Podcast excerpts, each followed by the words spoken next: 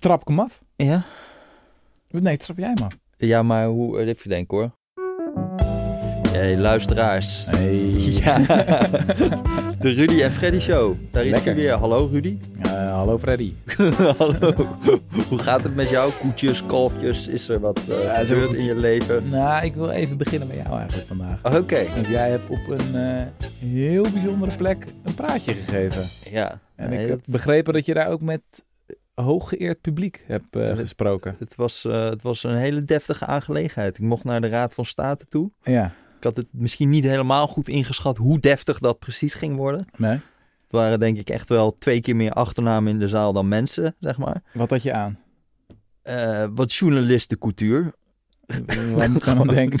ja, gewoon een beetje- wat ik normaal... Niet je pak. Die blouse die ik al drie weken aan heb. Ja, ik zeg even tegen de luisteraar, Jesse heeft één pak. Dat heeft hij ooit gekocht. Voor, jou, voor jouw huwelijk, ja. Maar die zit mooi. nu wel wat te strak. Toen klom ik nog wel ietsje meer. eh, ja, dat is waar. Ja, ja, ja. Maar, het was, eh, was echt wel leuk. Het Was, eh, ja, ik moest dus voor de Herman, eerste Herman Cenk Willink lezing. Eh, ter meerdere eer en glorie van het gedachtegoed van Herman Cenk Willink. Ja. En toen had, eh, had Herman had mij gevraagd om eh, een zijlicht te geven op zijn lezing. Dus niet dat ik dan daarop ging reageren, maar dat ik gewoon ook een soort van eigen verhaal ging houden. Oh ja, En, dus je eh, mocht hem lezen dat- van tevoren en dan een beetje nadenken van wat vind ik hiervan. Ah. En dan wel gewoon mijn, mijn eigen verhaal eh, geven. En nog even de schets, want dan, wie zit er dan op de eerste rij allemaal?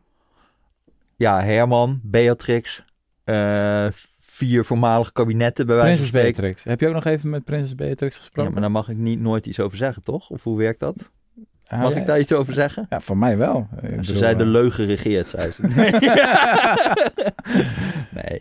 Oh, wat ben je classy, Jesse. Dat je Ja. aan dat soort regels Ja, overhoudt. Maar goed, dat, eh, dat, was wel mooi. Maar het En was dat- wel echt, echt wel, echt wel een, een, eh, mijn gunstig gezind publiek. Ik zat op een gegeven moment, zei ik gewoon het woord comptabiliteitswet. En toen begon er een man op de eerste rij gewoon heel hard te knikken. Ja. Toen dacht ik, ja, dit is nou zalig. Dit is wat je wil. Toen ging me daar ook een beetje op focussen op die man. Ja. Dat was echt lekker, ja. Maar Dus, je hebt eh, ook nog even het woord eh, onderzoekspopulisme weer geplukt. Ja, die ga ik gewoon helemaal... Dat, ik wil die gewoon inburgeren. Het was ook het woord van eh, de dag of zo bij Radio jaar. 1. Van Dalen had het Ja. geadopteerd. Van Dalen had een soort van definitie gegeven. Ik vond de definitie die ze gaven niet helemaal goed. Dus je moet nog even contact hebben. Ja, ik heb met- in de comment-sectie nog gereageerd. Maar ik weet goed. niet of het nog correct zal worden opgenomen in de nieuwe editie. Heel goed. Wat zou de definitie zijn van onderzoekspopulisme? Dat je heel veel niet ter zake doende details gaat eh, opvragen om in te spelen op de sympathieën bij het grote publiek voor eh, de controleur. Ja. En je hult je in de mantel van de onderzoeker, Ja, van de Sherlock Holmes, ja, die detective werk aan het doen Ja. is. Maar het is vooral een performance. ja. Het is niet echt het onderzoek zelf, want niemand is eigenlijk geïnteresseerd in ja. wat je allemaal opvraagt. En het gaat, het gaat je om meer om, je eigen vragen dan om de antwoorden die gaan komen. Ja. Dat. Ja, en het populistische er ook aan is, is dat het heel erg wij zijn natuurlijk is. Hè? Van wij, Ja, de onderzoekers, het volk, dat, dat, dat gaat uitzoeken hoe het echt zit. En zij, de elite, verbergen het. En dat is natuurlijk klassiek ja, ja, ja. Het is gewoon ook weer de toneelwetten. ja. Protagonist, dat is dan het onderzoekend Kamerlid. ja. Antagonist, de Ja. bestuurder. Je bent even naar de Raad van State geweest. En je gebruikt allemaal moeilijke woorden al nou, deze wat Latijn. ik- Dus ook, eh, wat had je dat aan, was wat de nou? ook, Journalisten, hè. cultuur of zo? Dan moet ik ook nog even van opzoeken. couture. Weet je niet wat couture is? Ja. Kledij, eh, maar dan deftig in het Frans. Nou, mooi. Maar ehm, daar gaan we het nu niet over hebben, want daar hebben we het net over gehad. Eh, we gaan het hebben over, nou ja, eigenlijk ga jij, als ik het goed begrijp, gewoon anderhalf uur lang minstens college geven over, over de afschaffing van de slavernij. Ja. Rutger heeft mij gisteren een eh, stuk, wat gaat het eigenlijk worden, dat weet niemand, boek, stuk, vonkje, wat, eh, we weten niet wat ermee gaat gebeuren, maar het waren in ieder geval 27.000 woorden over eh, eh, de afschaffing van de slavernij. ja. Ja, dat zegt mensen dan eigenlijk helemaal niks, hoeveel woorden dat het zijn, maar dat zijn echt heel erg veel. 70 pagina's. In Ze- Google Docs. 70 Ja. pagina's, ja. En ja, en ja, ik heb het, ik begon eraan, ik heb het toch wonderbaarlijk genoeg gewoon uitgelezen. Dus het is wel, was wel weer heel erg interessant. Maar daar gaan we jullie dus nu, ja, dat, Ja. ja, st- ja, sterkere blurps ga je van mij niet krijgen. Het was wel weer heel erg interessant, Jesse Frederik. Ik heb het uitgelezen, Jesse Frederik. nou ja, in, in één keer ook. Gouden blurbs, ja, ja. Gewoon, ik haak die Nee, dat af. is waar. Dat is, dat is mooi. Ehm, zal ik iets over vertellen, over dit Ja. project? Nou, we hebben natuurlijk al eerder podcast gehad over de lessen van de antislavernijbeweging. Ik had ook al twee stukken gepubliceerd op de correspondent over... Uh, het begon met uh, Benjamin Lay. Dat was de eerste radicale abolitionist. Ja. Um, ik denk dat het belangrijk is om vooraf te zeggen... Um, je hebt natuurlijk heel veel mensen in de loop van de wereldgeschiedenis die tegen slavernij waren. Het is niet soort van dat dat voor het eerst in de 18e eeuw dat mensen denken van nou, dat is eigenlijk helemaal niet zo chic. Er waren heel veel geluiden geweest van mm -hmm. verlichtingsfilosofen, van dominees, van predikers. En natuurlijk uh, belangrijkste slaafgemaakten kwamen eeuwen natuurlijk in opstand. Van Spartacus tot uh, Caribische opstanden. Heel veel uh, zijn er geweest. Um, maar het abolitionisme is de beweging uh, van mensen die geloofden dat je de slavernij als instituut de wereld helemaal uit kon helpen. Dus niet alleen ja, een specifieke slaafgema- een groep slaafgemaakten die in opstand komen en voor hun eigen vrijheid vechten. Nee, het instituut zelf de wereld uit. Mm -hmm. En daar ben ik in geïnteresseerd geraakt. Ja. Nou, um, dat begint eigenlijk de eerste radicale abolitionisten. Dat zijn dus uh, Quakers, weet je. Dat zijn die, ja, waar zou je ze een beetje mee vergelijken? We hebben wel zo'n podcast gedaan over effectief altruïsme. Ja. Daar doet het me een beetje aan denken. Dus ja. Ik denk dat mensen die in het effectief altruïsme zitten, mensen moeten even die podcast dan opzoeken, die, die willen dan heel graag goed doen in de wereld en dat ook zo serieus mogelijk doen en zo effectief mogelijk. Ik denk altijd dat zijn een soort van atheïstische kwekers. Ja. En um, ook volstrekt humorloos. Uh, als, ik, als, ik jou, volstrekt als, ik, humorloos. als ik jouw stuk mocht geloven, ja. dan had ik niet zoiets van... Ja. nou, daar wil je lekker naast belanden op een nee. feestje, een kwaker. Nee, nee, nee. Het is in Nederland nooit Heel zo, vroom, toch? Nooit heel groot geweest, volgens mij. Maar vooral in, in Amerika en in, uh, en in Engeland. In Engeland stond het oorspronkelijk. Um, en um, ja, die eerste radicale abolitionist was dus een, een gebochelde dwerg. Ja, in Nederland is het een beetje niet duidelijk of je nou het woord dwerg mag zeggen. In, in, in het Engelse wel, dwarf. Mm -hmm. um, uh, in Nederland zeg, zeg je eerder kleine mensen. Mm -hmm. Maar in ieder geval een, um, een, een, radicaal klein mens. Mhm. Mm -hmm. uh, met een gebochelde rug. Mhm. En uh, veganist trouwens ook al, begin 18e eeuw. Ja, dan heb je sowieso al bij mij punten voor, heel veel ja. punten gescoord. En um, die was een van de eerste die binnen die kleine kerkgemeenschap ging zeggen van jongens, die slavernij, dat kan echt niet. Um, die kreeg uiteindelijk die, die club mee, maar die kwekers waren heel lang alleen maar intern dan tegen de slavernij. Die zeiden zo van wij hebben schone handen, maar we voeren nog geen campagne naar buiten toe. Toen kwam Anthony Benezee. Dat was een soort van de, de intellectueel. Die ging echt allemaal boekjes schrijven en, en, en geschriften en noem het allemaal maar op. Dit, dit zitten we ongeveer periode 1750, 1760. En um, die ideeën landen vervolgens in Engeland. En daar... Want dit eind... zijn alleen maar in Amerika of in de Ja, precies. Dit is Amerika en in, in, in, in Engeland, die, die schrijven een beetje met elkaar. Ze noemen dat ook wel de Quaker International, weet je wel. Zoals je later de Mhm. mm -hmm. communistische internationale had, had je ook de Quaker Internationale. Dus die wisselen ideeën met elkaar uit en dat, dat broeit dus allemaal een beetje. Maar ja, een idee, wat, wat is een idee? Weet je wel, een opinie, ja, whatever. Iedereen heeft opinies. Mhm. Mm -hmm. uh, de vraag is, hoe ga je van A naar B? Hoe zet je bewustzijn om in daden, in een politieke beweging? Dat is zoveel meer. En daar ben ik ook heel geïnteresseerd in geraakt. Mhm. Mm -hmm. Wat gebeurt er nou in de zomer van 1787? Is dat het abolitionisme ineens helemaal de lucht in knalt. In Mhm. mm -hmm. Groot-Brittannië. Wordt een super grote beweging. En er gebeuren allerlei dingen voor het eerst in de geschiedenis. Dus allerlei dingen die wij nu normaal vinden. Als inderdaad handtekeningen verzamelen of uh, lobbyen bij politici, een logo ontwerpen, uh, fundraisen, een, een, een, een fondsenwerven, brief rondsturen naar potentiële donateurs. Een soort NGO's? Ja, gewoon het standaard pakket, het, het, het, gereedschapskist van de moderne activist.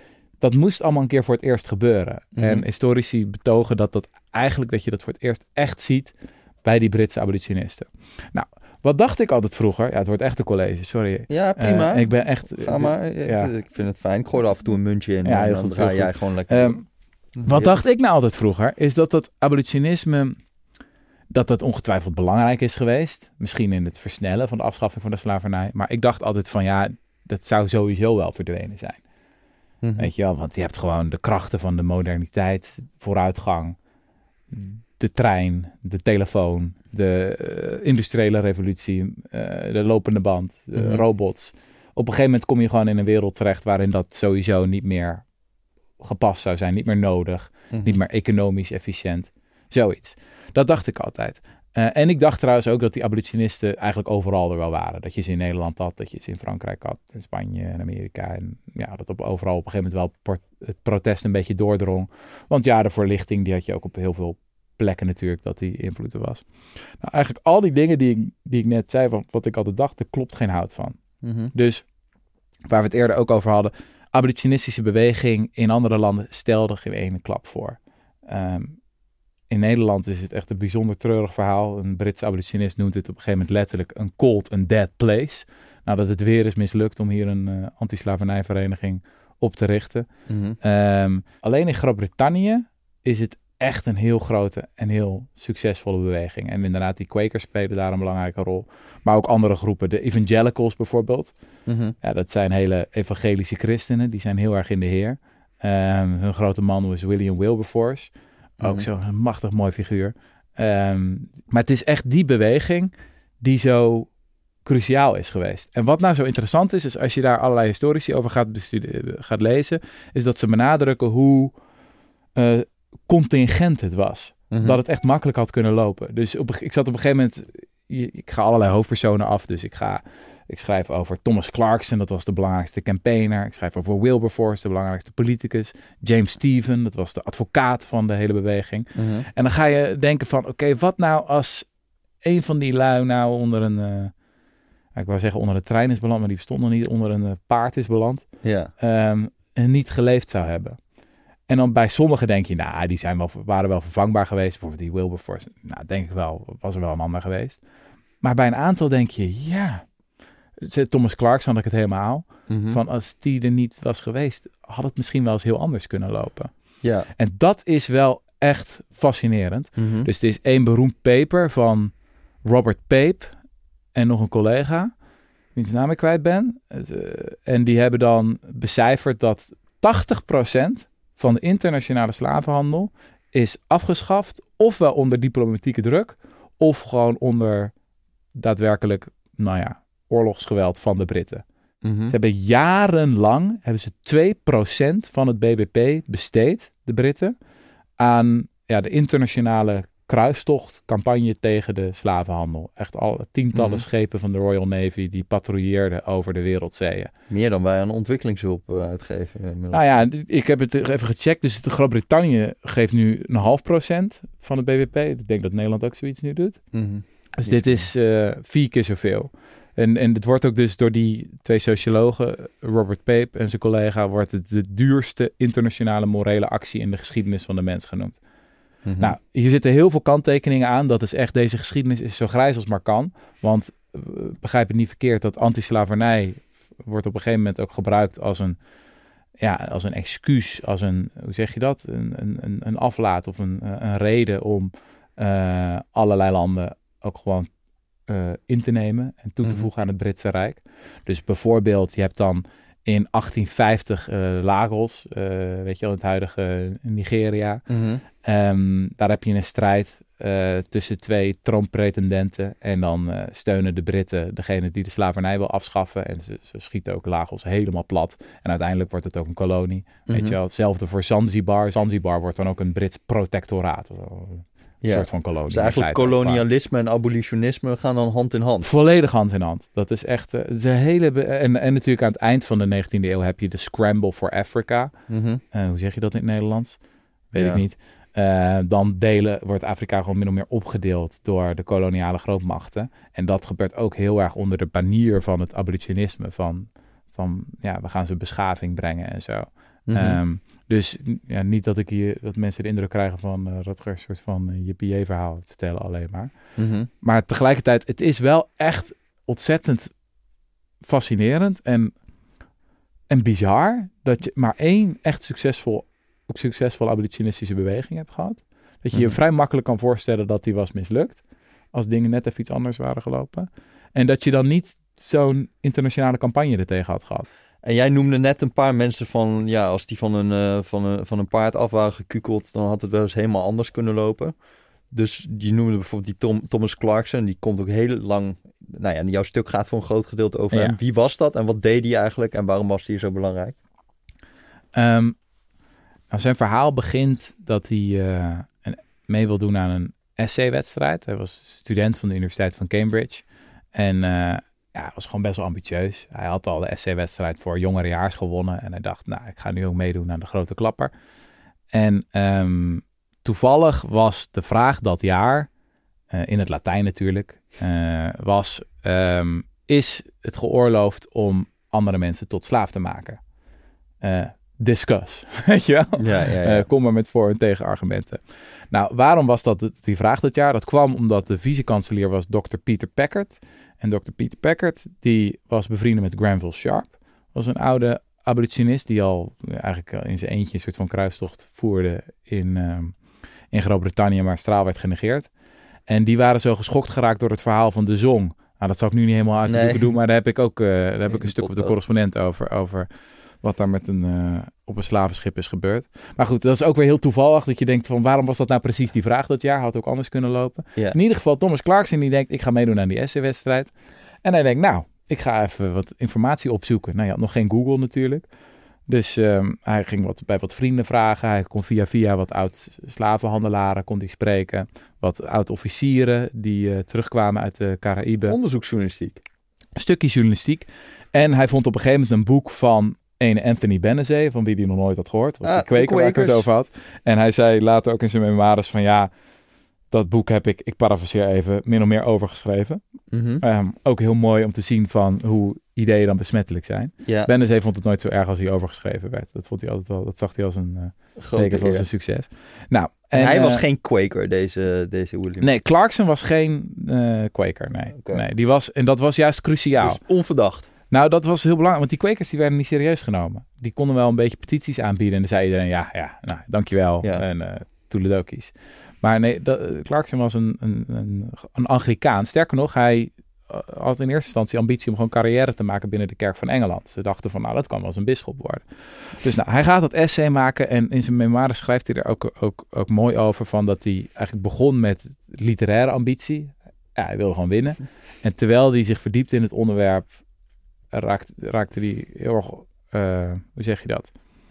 Uh, was hij gewoon geschokt. Ja. Um, het is voor, wij weten natuurlijk nu heel veel over de transatlantische slavenhandel, maar het is echt belangrijk om te beseffen dat er in de tijd voor, laten we zeggen, de gemiddelde Britse krantenlezer weinig bekend was. En in ieder geval dat het ook lastig was om te weten wat je moest geloven. Mhm. Zo'n debat, debat bijvoorbeeld in de Monthly Review, um, dat je dat er dan een abolitionist een, een, een, verslag publiceerde over wat hij had gezien in de kolonie. Nou, dan kwam de West-Indische lobby van de plantagehouders. Die kwam er tegen het geweer, die zijn allemaal leugens.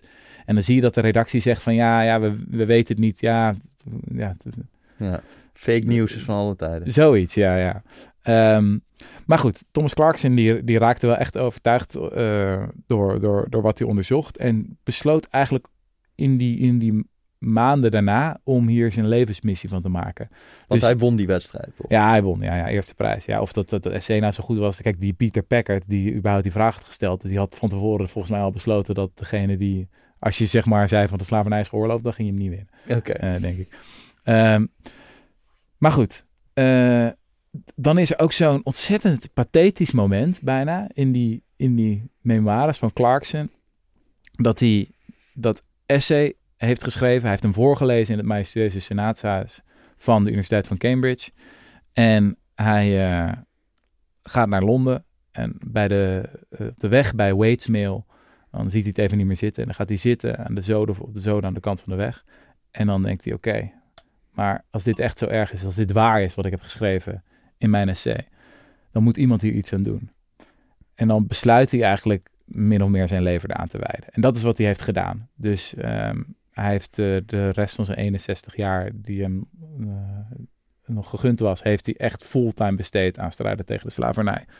Um, ik beschrijf daar vrij uitgebreid over, omdat hij een geweldig voorbeeld is van iemand bij wie idealisme en ijdelheid op een schitterende manier door elkaar lopen. Ja. Ja, best wel vaak als je memoires, zijn memoires leest, denk je zo van, nou Thomas, uh, ja, Ja. weet je wel. Hij heeft ook weer zo'n moment later bij een dinertje dat hij dan heel plechtig zegt van, ja, ik geef mezelf aan de zaak. En dan, ja, Ja, helemaal van. Tuurlijk, jongen. Maar vervolgens heeft hij het wel echt gedaan.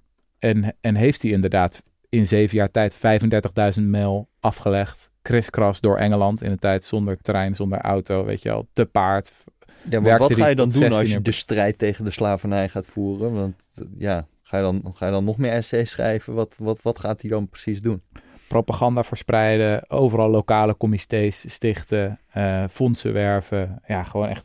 En belt hij ook eens een Quaker? Of gaat hij nog een verbinding zoeken met die mensen die dat ook vinden? Gaat hij... Ja, ja, ja, dus het wordt dan echt een bondgenootschap. Hij wordt een beetje gerecruiteerd door die Quakers. Die Quakers, dit zijn een beetje de backbone van de beweging. Zij hebben geld. Dat is een, moet je je voorstellen, dat is echt een beweging van ondernemers en koopmannen. Dat zijn geen, eh, niet zoals in Frankrijk, eh, van die intellectuelen die op een houten bijtje. Dit zijn gewoon vrij veel rijke mensen zitten hierin. Dat is trouwens ook interessant. Dat de eerste grote socia- effectieve sociale beweging, waren echt, echt ja, rij- rijke geprivilegeerde mensen behoorlijk in oververtegenwoordigd. Hm. Voor een belangrijk deel natuurlijk, omdat zij de enige waren die het konden doen. Ja. Nou, dus je had die Quakers, dan had je Clarkson, de Anglicaan. En eh, Clarkson die werd op een gegeven moment ook de brug naar Wilberforce, de politicus. Want zij beseffen zich al heel, heel eh, ze realiseren, beseffen, beseffen, realiseren zich. Eh, in ieder geval, dat wordt, dan echt een, dat wordt dan echt een coalitie. Want zij weten van, we moeten een wet door het parlement krijgen. Dat vind ik ook een mooie les voor activisten vandaag de dag. Vind ik ook een mooie les voor mezelf. Weet je. Ik heb zelf jaren bijvoorbeeld besteed aan het pushen van het basisinkomen. En ik ben nooit geïnteresseerd geweest in ja, welke politicus gaat het dan precies pushen in, in Den Haag. Ja. Ik had zoiets van, ja, ik ben gewoon opinie aan het maken. Laat mij lekker opinie maken, weet je. Ik schrijf een stukje hierover, schrijf een stukje daarover. Pik het gewoon op. Ja, deze, deze beweging was echt bloedserieus over van... eh, we moeten resultaat boeken en resultaat is een wet door het parlement. Dat is hoe je dingen uiteindelijk echt verandert. Ja. En daar zijn ze jaar in jaar uit op gefocust. En daarvoor hadden ze dus een man in het parlement nodig. Mhm. En daartoe weten ze Wilberforce te overtuigen. Wilberforce wordt niet zozeer door ijdelheid gedreven als eerder door vroomheid en angst voor de hel. Hij is heel erg bezig met zijn eigen zielenhel. Hij eh, vindt dat... eh, Een gezonde emotie. ja, ja, hij vindt dat Groot-Brittannië echt volle- volkomen verdorven is en, en immoreel. En er is één schitterend boek, een van de br- meest briljante boeken, geschiedenisboeken die ik ooit gelezen heb, van Christopher Leslie Brown. Dat heet Moral Capital. En ehm, ja, daarin laat hij heel mooi zien dat die evangelicals, die ook een belangrijk onderdeel werden van die hele anti-slavernij-coalitie, Mhm. dat die, ja, die vonden de slavernij echt wel erg. eh, en de slavenhandel ook wel heel, heel erg. Eh, maar dat was niet hun belangrijkste doel. Hun belangrijkste doel was eh, het evangelie verspreiden. Want wat gaat die Wilberforce dan doen? Die gaat gewoon en, gaat hij meteen lekker, eh, oké, we, we willen de slavernij afschaffen. En dan bij deze een wetsvoorstel. Ja. Hoe gaat dat? Daar komt het eigenlijk wel op neer. Dus hij begint gelijk een wetsvoorstel in te dienen. Ja, ja, Weg ja, met de slavernij. ja, ja, daar gaat het al heel snel, komt het op neer. En dat proberen ze jaar in jaar uit. En wat op een gegeven moment het grote probleem was met de Britse beweging, was dat, eh, eh, ja, ik weet niet hoe goed je in je chronologie zit, maar 1787, ja, de historicus die zegt dan meteen, oh, dat is, dan is de Franse revolutie om de hoek. Dat Mhm. klopt, dat is twee jaar later. En in eerste instantie lijkt het allemaal wel leuk en denken ze in Groot-Brittannië van, nou ja, eh, het komt een, is een gematigde revolutie, maar ja, dat loopt helemaal uit de hand natuurlijk. Mhm. En dat brengt enorme schade toe aan het abolitionisme, aan, aan die beweging. Omdat het dan gelijk komt te staan met ja, gestoorde socialisten, gestoorde radicale ja, Jaco, Jacobijnen, weet je wel. Mhm. Ehm, Want dat waren ook abolitionisten. Die hebben toch, eh, dat, toch juist eh, dat er een zekere mate van hypocrisie in zat. Dat zij het allemaal wel eh liberté, eh, fraternité, egalité. Totdat ze in Haiti dachten van hé, hey, dat Ja, zijn leuke ja. woorden. Dat wij willen eigenlijk ook wel vrij zijn. ja, in eerste instantie was het behoorlijk hypocriet, ja, ja, ja. Uiteindelijk is wel... Nou kijk, dan moeten we het natuurlijk hebben over een van de belangrijkste gebeurtenissen ook van die tijd. Eh, de Haitiaanse revolutie. Mhm. Dus onder invloed ook van, eh, van ideeën vanuit Frankrijk over gelijkheid, vrijheid, broederschap, ehm, ontstaat daar ja, belangrijkste, grootste slavenopstand, misschien wel in de hele geschiedenis die er Mhm. ooit is geweest. Ehm, ja, fascinerende en ook behoorlijk gruwelijke geschiedenis. Ehm, wat ook heel erg de vraag oproept trouwens, en waar een levendig debat over is, ook onder Nederlandse eh, historici, van eh, hebben die slaven niet gewoon zichzelf bevrijd? Van was dat hele abolitionisme niet gewoon een sideshow? En is het niet zo dat ja, het allemaal begon in Haiti? Mhm. Ehm, Nederlandse historicus eh Carmen Fata Black, die ook voor ons heeft geschreven trouwens, Mhm. een paar hele goede stukken voor de correspondent. Ehm, die eh, noemt het de afschaffing die alle andere afschaffingen mogelijk maakte. Mhm. Nou, dan heb je in Nederland heb je ook Piet Emmer. Naam doet wellicht een belletje rinkelen. Dat is echt de, de, de oude slaver, eh, slavernij-expert. Mhm. Carmen Vatta Black zegt eigenlijk eh, Haiti, dat is het belangrijkste geweest. Toen hebben eh, gewoon eh, honderdduizenden slaven hebben het juk afgeworpen. En dat is eigenlijk het, het begin van het einde geweest. Mhm. Toen beseften uiteindelijk bijvoorbeeld ook de Britse slavenhouders van dit is onhoudbaar. Misschien moeten we die slavenhandel ook stoppen, et cetera. Terwijl bijvoorbeeld zo'n Piet Emmer zegt van nou ja, te- tegenovergestelde. Wat er juist gebeurde was die Britse beweging die zo belangrijk was, die kreeg een enorme klap. Niet alleen door de Franse revolutie, maar ook door de Haitiaanse revolutie. Een hele reputatie lag aan diggelen. En al hun wetten stranden daardoor in Mhm. het parlement. En op een gegeven moment zelfs in 1795 is die hele beweging ingestort. Bovendien, door de afschaffing of het einde van de slavernij op Haiti, kreeg de slavernij in Brazilië een enorme boost. En eh, in Cuba ook. Dus eh, ja, dat is. eh, en het punt is, het is allebei waar.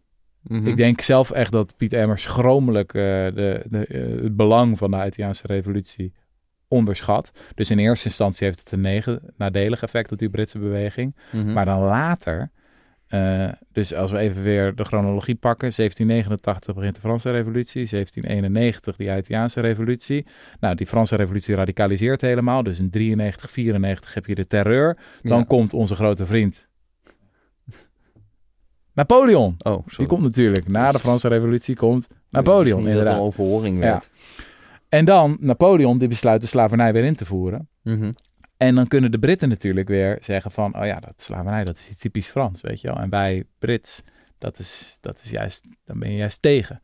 Ja. Dus dat speelt heel erg een rol. En ehm, wat denk ik ook echt heel cruciaal is dan, is dat, eh, ehm, ja, gewoon het, het spook van Saint-Domingue eh, eh, hangt gewoon er altijd boven. Dus men weet van, ja, dat, dat in principe die koloniën, de, je hebt altijd, altijd de, de opstand die hangt in de lucht. Van hoe, hoe vreselijk dat mis kan gaan. En dat is dan een van de redenen waarom een aantal Britse parlementariërs zeggen van, nou laten we in ieder geval dan maar niet meer nieuwe slaafgemaakte importeren uit Afrika.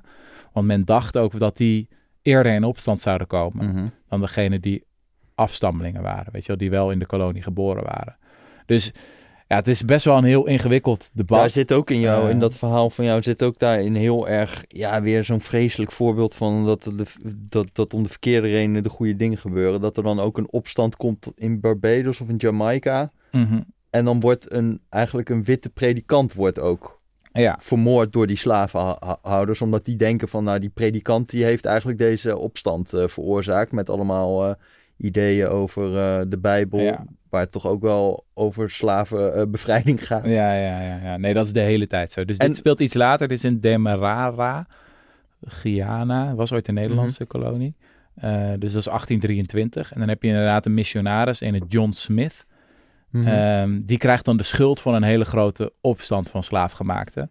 En eh, in eerste instantie is die opstand een enorme klap geweest voor de reputatie van de abolitionisten.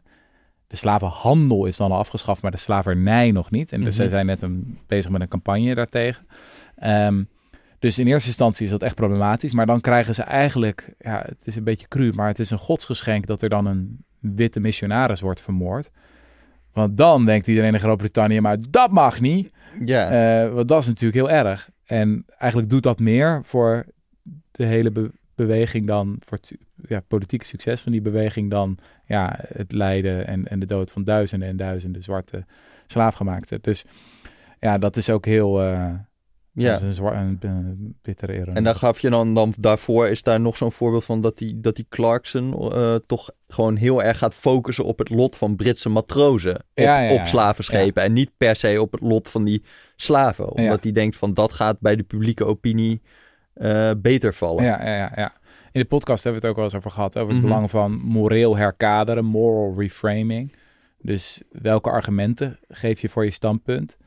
Je wil een basisinkomen. Nou ja, de standaard linkse frame is, dat is, moeten we doen, want armoede dat is heel erg, dat is immoreel, dat is zielig.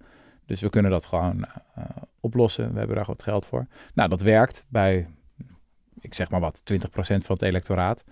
Maar daar krijg je niet de meerderheid mee. Dus op een gegeven moment moet je ook andere dingen gaan proberen. Dan kan je bijvoorbeeld ook zeggen van, eh, wij zijn het beste land ter wereld. Nederland is het beste land ter wereld. En daarom gaan wij als eerste een basisinkomen invoeren. Of je zegt, ehm, ja, armoede, dat is heel inefficiënt. Dat kost heel veel geld. Ehm Mhm. basisinkomensinvestering die zichzelf terugverdient. Mhm. Je kan allerlei verschillende tactieken gebruiken. En die abolitionisten waren daar echt meesters in. Begrijp me niet verkeerd. Hun hoofdargument was wel steeds van het is immoreel, het is zondig. Maar ze gebruikten daarnaast allerlei andere argumenten. En een van hun krachtigste eh, argumenten was inderdaad... de transatlantische slavenhandel is niet alleen verschrikkelijk voor de slaafgemaakte... maar ook voor de matrozen. Eigenlijk voor de dader. Mhm. Maar het was politiek heel effectief in de tijd. En het was ook waar. Dat is denk ik ook weer voor ons makkelijk te vergeten. Maar het, op de, tijdens de overtocht was het sterfpercentage onder de matrozen hoger. Eh, natuurlijk niet door het geweld, maar vooral door de tropische ziektes... waar witte mensen heel slecht tegen bestand waren. Mhm. En malaria enzovoort. Ehm, dus ja, het, wa- het was echt eh, eh, ook heel ellendig om op zo'n slavenschip te moeten. En de meeste, of heel veel, gingen ook niet vrijwillig. Dan was het dat ze diep in de schulden zaten en het alternatief was de gallig. En dan Mhm. ging je dat maar doen. Maar je had echt toch wel een heleboel andere opties die, die je eerst wilde doen voordat je dat baantje accepteerde. Ehm, en da, t- ja, Thomas Clarkson, die was iemand die met heel veel empathie eh, steeds die Britse matrozen opzocht en met ze, spra- en met ze sprak. Zij zijn natuurlijk onderdeel van een systeem, in zekere zin. Mhm. Eh, ik denk dat dat ook een van de, van de vele briljante ma- manoeuvres was van Thomas Clarkson, is dat hij, ehm, dat hij, daar, dat hij daar oog voor had. Dus dat moreel herkaderen. Ik zeg niet dat je het de hele tijd moet doen. En er zitten ongetwijfeld ook risico's aan. Maar het is echt een hele belangrijke politieke strategie die heel veel werd gebruikt door die abolitionisten. Mhm. Dat heb, heb je toch ook dan, zeg maar, de speech van die Wilberforce vlak voordat de slavenhandel wordt afgeschaft. Ja, En dat hij dan eigenlijk zoiets heeft van, eh, nou, ik ken jullie allemaal als vreselijk goede christenen. En dan Ja. heeft hij het over die slavenhouders. Ja. En dan van, ja, als jullie toch eens zouden weten wat er in jullie naam gebeurt. En van die teksten dat Ja. je nu denkt van, ja, Ja. hallo. En ja, je, je- je leest het vandaag de dag en je trekt je haar uit je hoofd. Aan de andere kant denk je wel, het is wat precies, precies wat nodig was op dat moment. Mhm. Ehm, want er moest een wet door het parlement Ja. uiteindelijk. En dat, ja, dat, daar had je toch op een gegeven moment een meerderheid voor nodig. Ja. En hij koos niet voor de polarisatie, zeg maar. Nee, Hoewel dat hier toch wel... nee. nee, precies. Ja. En, ehm, en je hebt nog een figuur die, jij, eh, die je noemt in, dat, eh, in, dat, in je verhaal van Equiano. Die Ja, ja, ja, een, van de, een van de meest verkochte boeken... of een van de meest gelezen boeken van abolitionistische literatuur. Ook zo'n fascinerend figuur. Dus Equiano was een ex-slaafgemaakte, zwarte man. Mhm. Ehm, en die kwam op een gegeven moment met een boek, zijn memoires eigenlijk, zijn, zijn autobiografie. En dat is de allergrootste bestseller geworden van de Britse abolitionistische beweging. Mhm. Ging door negen edities heen uiteindelijk. Hij is op de eerste politieke boekentour gegaan in de geschiedenis van de mens. Mag ik dat zo zeggen? Ja, dat mag ik zeggen. Ehm, vijf jaar lang is hij gewoon door, heeft hij heel Engeland, Schotland, op een gegeven moment is hij ook naar Ierland geweest, geloof ik. Overal mensen toegesproken. Heel vaak waren dat, was het dan dat mensen voor het eerst überhaupt een zwarte man zagen. Mhm. En ehm, ja, dat is een, dat is een fascinerend... Equiano was echt briljant. Die was echt briljant. Zijn bestaan was een klap in het gezicht van eh, de West-Indische lobby en de slavenhouders. Want hij was vreselijk charismatisch. Hij was heel intelligent. En hij kleedde zich eh, helemaal als een Britse gentleman. Hij, hij, eh, hij sprak als een Britse gentleman. Alleen hij was ook een ex-slaafgemaakte. Weet je wel? Mhm. Dus hij, hij was iets wat eigenlijk niet kon, wat niet mocht. Mhm. Eh, het was ontzettend pijnlijk. Er was gewoon een wandelijke herinnering aan, aan, de, aan gewoon de absurditeit en, en de diepe Mhm. immoraliteit van dit hele systeem. Ehm, en eh, nou is er een enorme controverse over die memoires. En daar waar het echt interessant wordt. Want wat stond daarin dan? Wat... Dus het was gewoon een, een ja, het was eigenlijk avonturenroman. Bijna je zou zeggen een jongensboek of zo. Mhm. Dat, is wel- voor een deel had dat ook de aantrekkingskracht. Want hij heeft een ongelooflijk leven. Het is- het begint natuurlijk met dat hij als jongetje van 8, 9 wordt hij gekidnapt in Afrika.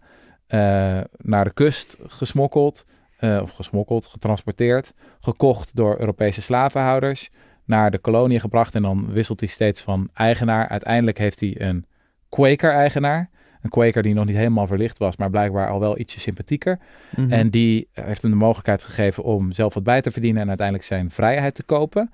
Toen is hij matroos geworden. Nou, toen heeft hij wat dingen meegemaakt. Twee grote zeeslagen, een schipbreuk. Hij is nog naar de Noordpool geweest op een of andere wetenschappelijke expeditie. Allemaal lijpe dingen. Uiteindelijk is hij naar Londen gegaan. Daar is hij trouwens getrouwd met een witte vrouw. Oké. De schande. Diepe, diepe schok natuurlijk. ja. Eh, en toen kwam hij, eh, ja, toen hij al, al best wel bekend was en ook allemaal naar debatclubs ging en zo en daar eh, gro- veel publiek trok. Toen kwam hij in 1789, het jaar van de Franse Revolutie, zoals je weet, eh, kwam hij... ehm, Daarna was Napoleon, toch? ja, daarna was Napoleon, ja. Toen kwam hij dus met zijn, eh, met zijn memoires.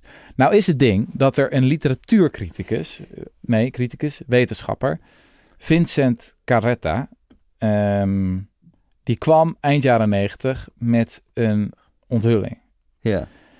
Die had in de archieven gevonden dat Equiano eh, gedoopt, een, hij had een doopakte gevonden moet ik zeggen, en hij had een monsterrol. Een monsterrol is eh, de documentatie van een schip, van als je aan boord van een schip gaat. Mhm. Hij had een monsterrol gevonden en een doopakte waarop stond dat Equiano niet geboren was in Afrika, zoals hij schreef in zijn memoires, maar in South Carolina. Wat suggereerde dat hij die hele transatlantische overtocht nooit had meegemaakt. Dat hij nooit in een slavenschip had gezeten. Mhm. Terwijl hij daar wel heel krachtig over schreef. En dat, dat, dat was heel belangrijk ook voor die beweging. Dat ze een insidersverslag hadden van iemand die dat zelf had meegemaakt. Ehm, en toen ja, ontstond natuurlijk een heel controversieel debat van... Ja, heeft hij het dan verzonnen? Weet je wel? Mhm. Klopt het dan wel? De eerlijkheid gebied te zeggen is dat we het niet weten. Dus het bewijs is best wel sterk. Mhm. Het is wel, ja, het is, ja, waarom zou, het, waarom zou dat daar staan? South, South Carolina. Ehm, als het niet zo is geweest. Je hebt allemaal historici hebben zich wel wat in, in, in sommige kronkels ehm, gewerkt om te zeggen van nee, hij had toch een reden om daar dan te liegen of zo over zijn, over zijn geboorteplek. Mhm. Het zou kunnen, je kan er boek over voorlezen. Eh, ik heb er een eh, paar weken aan besteed. Mijn indruk was van, nou, ik weet denk wel 80% zeker dat hij gewoon in South Carolina is geboren. En dat hij Mhm. dit niet heeft meegemaakt. Van de rest van zijn memoires weten we wel zeker dat het is gebeurd allemaal. Dus die, die schipbreuk en die, eh, die dubbele zeeslag en eh, Noordpool. Noordpool, dat is allemaal gebeurd. Want dat eh, kunnen we allemaal checken uit andere bronnen. Mhm. Wat die Carretta sp- speculeert is dat Equiano eind jaren 1780 besefte, samen met andere abolitionisten wellicht, dat er een insidersverslag nodig was. Dus dat wat die beweging nodig had, was een verhaal van een Afrikaan, van een Afrikaanse abolitionist die dit Mhm. meegemaakt. En Equiano was gewoon de, de droomactivist. Hij kon het verhaal vertellen. Ik zei al, hij was heel eloquent. Mhm. Ehm, dus die Carretta die, die suggereert van hij heeft dat toen op basis van met name het werk van Anthony Benezee, die Quaker waar ik het in het begin over had, Mhm. die had allemaal eh, op basis van reisverslagen geschreven over Afrika, eh, heeft, hij het, ja, heeft hij het geconstrueerd eigenlijk van Mhm. zoveel anderen. Heel veel mensen zijn dan van, ja, maar dat is problematisch. Er was één wetenschapper die zei op een gegeven moment van, ja, die beschuldigde die Carretta van anti-Equiano wetenschap en van dat is allemaal heel Mhm. erg en zo ja, hoe langer ik er mee bezig was en over las, hoe meer, hoe gaver ik het eigenlijk begon te vinden. ik dacht van, het, ik vond het eigenlijk eh, Equiano nog indrukwekkender als hij het heeft, als hij het heeft, nou niet verzonnen, ge- geconstrueerd op basis van de ervaring van zoveel anderen. Eh, hij gaf die beweging precies wat nodig was op precies het juiste moment. En er was niemand anders die het kon doen. Ehm, hij wist ook dat hij er niet op gepakt kon worden, of dat die kans in ieder geval heel klein was. Ehm, want ja, het was niet dat eh, mensen even dat eh, bij elkaar konden googelen toen of zo.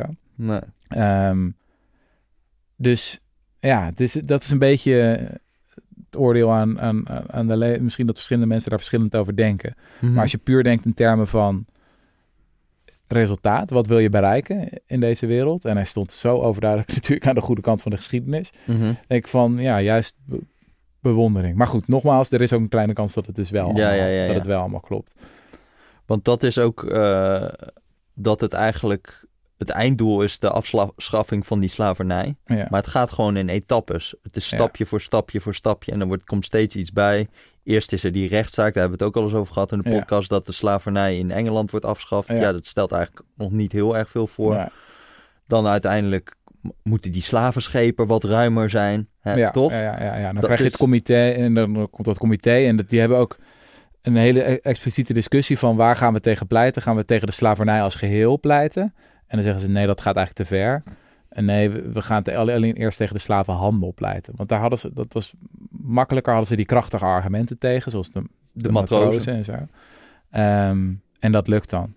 Ehm, overigens, wat ook nog leuk is te stellen over die advocaat in de beweging, hè? James Ja. Steven. We hadden, het, we hadden het volgens mij in de vorige podcast al kort even over, maar toen was ik eigenlijk vergeten ook hoe het ook weer precies zat. Maar dit is nou een geweldig, niet onderzoekspopulisme, maar wat is het tegenovergestelde van onderzoekspopulisme? Lekker bezig. Lekker bezig, ja. Nou, hij was lekker bezig. ja. Dus je moet je voorstellen, jaar in, jaar uit zat Wilberforce een wet voor te stellen in het parlement van laten we die sla- slavenhandel helemaal afschaffen. En elke keer mislukte dat. Mhm. Ze hadden ook gewoon een betere parlementaire tactiek nodig van hoe krijgen we dit er nou doorheen. Nou, en toen kwam die James Steven, die kwam met zoiets geniaals. 1806 staat Wilberforce op het punt om weer een wet tegen de, de slavenhandel voor te stellen, waarvan je eigenlijk al weet van die is gedoemd. En dan zegt die James Steven, die zegt van, hey, kom eens even. En een ander idee, we gaan wat anders doen. We gaan de Foreign Slave Trade Act gaan we voorstellen. We gaan niet de Britse slavenhandel verbieden, nee.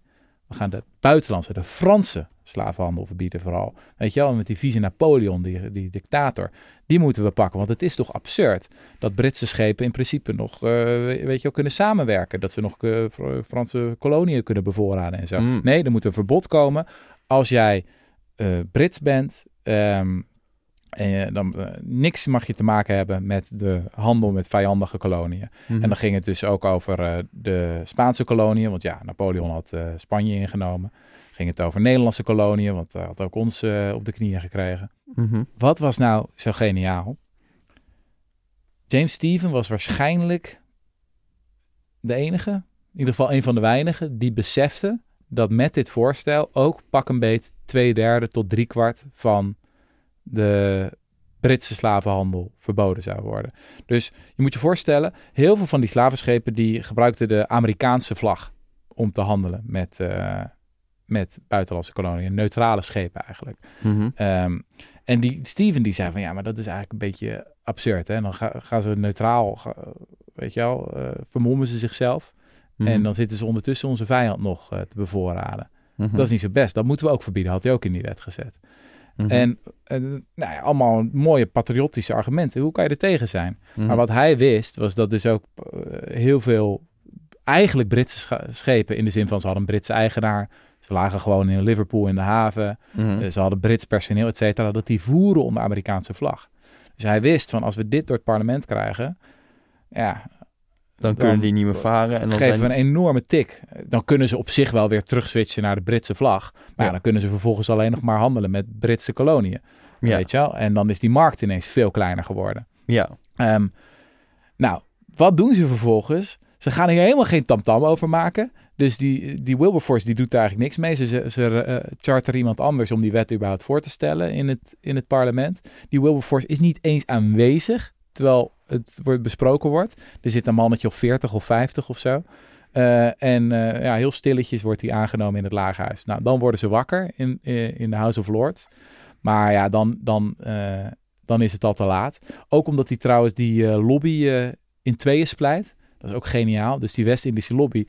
Kijk, die, die eh, slavenkapiteins, zeg, of de eigenaar van de slavenschepen, die waren hier natuurlijk heel erg tegen. Mhm. Maar de plantagehouders, eh, weet je wel, die een, die een eh, plantage in eigendom hadden in de koloniën, die vonden het eigenlijk wel aardig. Want die dachten van, nou, dat worden goedkopere slaafgemaakte voor ons dan. Weet je als ze niet meer met de buitenlandse koloniën kunnen handelen, gaat Mm. voor ons de prijs omlaag. Ook weer heel vernuftig en eh, tactiek en een mooi eh, staaltje lekker bezig, zoals we dat noemen. Ja.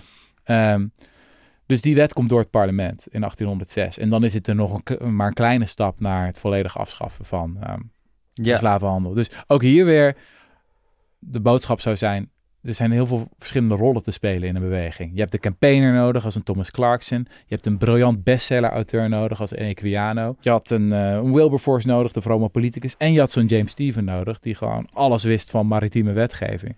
Mhm. Eh, soms en hoe het een werkte beetje- dus blijkbaar. Ja, dat al die lui ja, ja, onder die vlag eh, voeren en weet ik het allemaal. Ja. En wat ook wel interessant is in jouw stuk, heb je dat... dus zo'n zo'n befaamd boekje van eh, Albert Hirschman over de, rhetoric of reaction. Dat is Ja, eigenlijk ja, wat ja, ja. conservatieven altijd zeggen als jij iets wil veranderen eh, in de wereld. En Ja. die hebben altijd drie argumenten: perversity, futility en jeopardy. Ja. Dus als je het gaat proberen, dan wordt het alleen maar erger. Ja. Eh, het heeft geen zin. En is de andere is, het, het kost te veel of Ja, zo. ja. We- Weet je wel, dat Maar zijn... vooral die perversity, die is het belangrijkste, denk ik. Dus bijvoorbeeld, jij wil een basisinkomen invoeren, maar dat zal uiteindelijk toeleiden dat mensen stoppen met werken, de economie stort in en we worden allemaal arm. ja, Dus je wil iets oplossen, maar je maakt het probleem eigenlijk alleen maar erger. ja, En dat, dat was ook de tactiek van de West-Indische lobby heel vaak. Dat ze zeiden van, oké, jij wil de slavenhandel afschaffen, maar feitelijk is onze vorm van slavernij is relatief mild. En Mhm. wat er zal gebeuren is dat de slavernij in Afrika alleen maar zal groeien.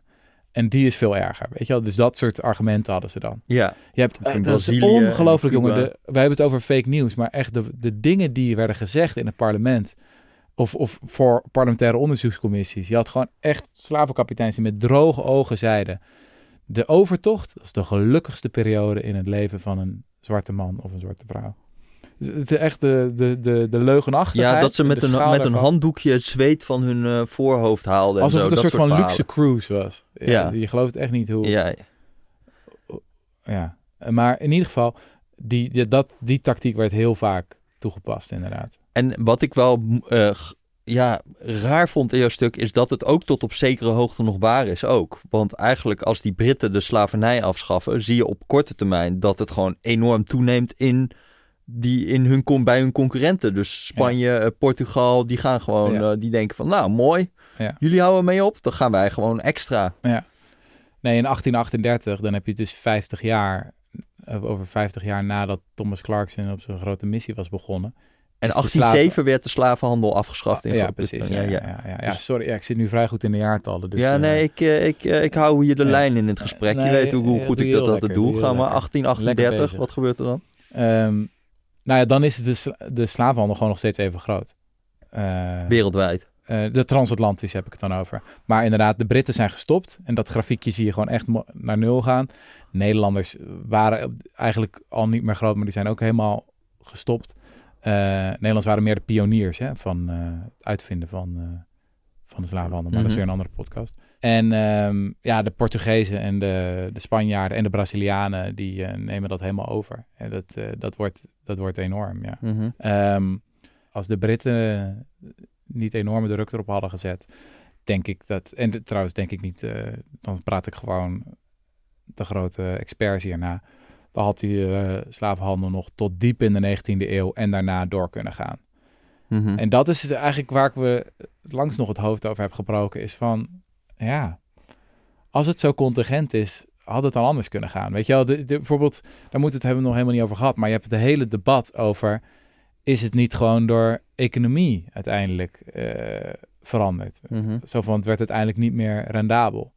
Ehm, je moet je voorstellen, je had na de afschaffing van de Britse slavernij heb je een eeuw gehad dat je super naïef verhaal werd verteld over, ja, het zijn de Wilberforce, het zijn de, de grote mannentheorie van de geschiedenis, weet je wel. Het zijn de, de helden geweest die uiteindelijk eh, hun geweten eh, hebben gevolgd en het goede hebben gedaan. En dat is, dat is de verklaring.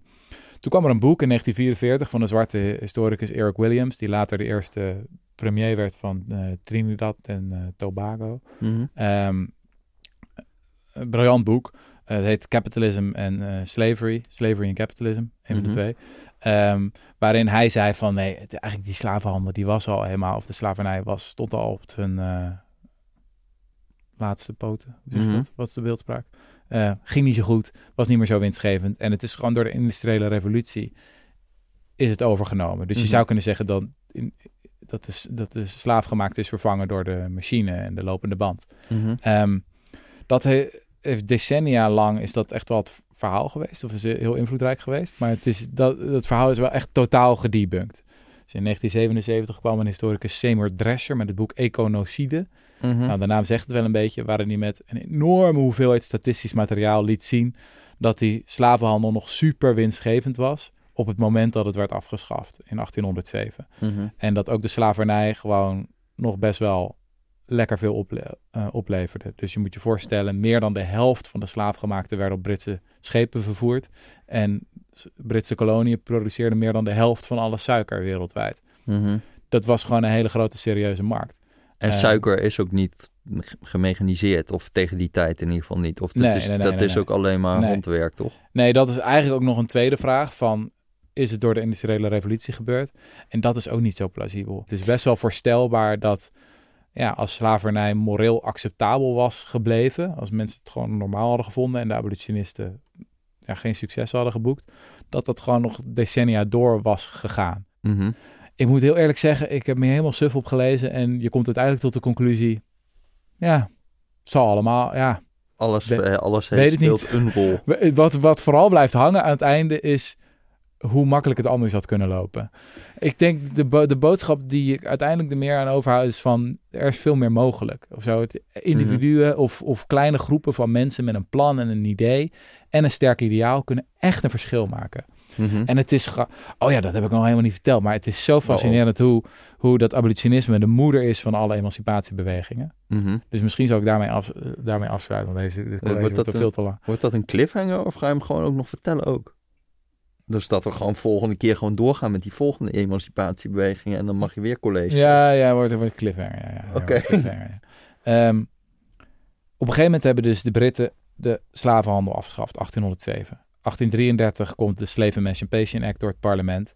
En dan in de jaren daarna gaan, besluiten die Britse abolitionisten een soort van echt missionair te worden. Dus Mhm. er ontstaat ook een beweging. Ze sturen ook een soort van anti-slavernij missionarissen naar Nederland. Die dan zeggen van, this is a cold and dead place. Ja. Ehm, en dan in 1840 is er een eh, plechtig moment in Londen in de Exeter Hall. Die bestaat nu niet meer, maar het is een enorme hal. Daar pasten wel 5000 mensen in.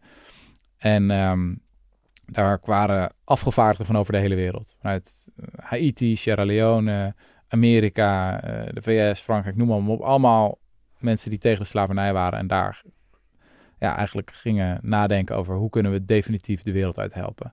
Wie is de keynote speaker? Thomas Clarkson natuurlijk. Ja. Dus hij is dan al 80. Hij is stekenblind. En hij aan de arm van een bevriende kweker schuifelt hij naar het podium. Daar is hij een minuut stilte. eh, een minuut stil. En dan begint hij te praten. En er zijn echt schitterende verslagen van mensen die aan het huilen zijn. En er is van tevoren gevraagd van willen jullie straks niet een eh, applaus geven? Want hij is wel heel oud en hij kan misschien niet meer aan. Maar ja, dat loopt toch uit de hand. Het wordt een staande ovatie van minuten lang. En een hoeden vliegen door de lucht. Het is zo geweldig. En Clarkson zegt van, we geven nooit op. We gaan door totdat de slavernij overal ter wereld verboden is. En trouwens, die club waar hij dat voor doet, die bestaat vandaag de dag nog steeds. En die heet Anti-Slavery International. Ehm, Mhm. Nou, eh, heel episch. En dan beginnen ze te vergaderen, al die, de, die eh, delegatieleden van over de hele wereld. Mhm. Maar er zijn ook wat vrouwen gekomen. Vrouwen speelden een superbelangrijke rol in de abolitionistische beweging. Eh, zeker in de jaren 1820 waren zij eigenlijk degene die de hele kaart trokken. Elizabeth Hayrick, ja, dat is nog een andere podcast. podcast. In ieder geval, Suikerboycotts. suikerboycotts, ja, zij, super awesome. Eh, zij, eh, vrouwen zijn dus ook naar die eh, bijeenkomst gekomen. Ja. En dan is de vraag, mogen ze eigenlijk meedoen? ja. Hebben ze stemrecht? Hebben ze spreekrecht? Dat is en leuk wat doen met die al die mannen? religieuze types daar. Dat wordt nooit... eh, Ja. dat- Er wordt op de eerste dag besloten dat de vrouwen wel aanwezig mogen zijn, maar dat ze naar het balkon moeten gaan. En dan mogen ze daar toekijken.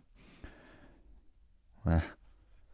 Wat gebeurt er? Lucretia Moe en Susan B. Anthony, dat zijn een beetje de Aletta Jacobsen van eh, de VS, eh, die ontmoeten elkaar daar en die zijn natuurlijk woest. Die gaan terug naar Amerika en een paar jaar later organiseren ze eh, de eerste grote vrouwenrechtenbijeenkomst in Amerika in Seneca Falls, een dorpje daar wat vandaag een bedevaartsoord is voor eh feministes. Eh, en dat is ook zo fascinerend. Dan denk je, jullie hebben zoiets episch gedaan. Jullie hebben ongelooflijk iets neergezet. En dan ben je op dat vlak zo barbaars. ja, ja, ja. En dan denk je ook van, ja, inderdaad, het gaat altijd verder. Er is altijd weer een volgende, Mhm. volgende stap. Want dat is natuurlijk de vraag die hier de hele tijd boven hangt. Van wie zijn de abolitionisten van vandaag? Mhm. Ehm, ja. Ik denk, weet je wat aan het eind van het, van wat gewoon ehm, zo'n lang geschiedenisverhaal toch over kan brengen, wat een, een korte theoretische uiteenzetting niet kan doen, is dat je een soort van respect krijgt van, tering, wat was dit veel werk. Ja. En het- dit was echt, denk ik, maar 5% van het stuk. Zeg. Ja, ja, ja. ja.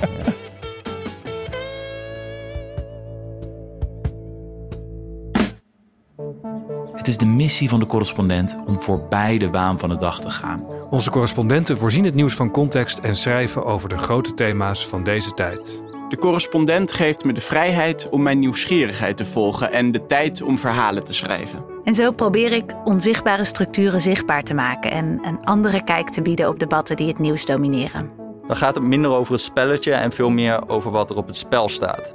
Vanaf dag 1 zijn onze artikelen, boeken en podcasts gefinancierd door onze leden. Volg ons op onze journalistieke zoektocht. Overweeg eens lid te worden van de correspondent. En maak daarmee samen met ruim 70.000 anderen onze onafhankelijke journalistiek mogelijk. Dus word lid van de correspondent. Ja. Word lid. Word lid.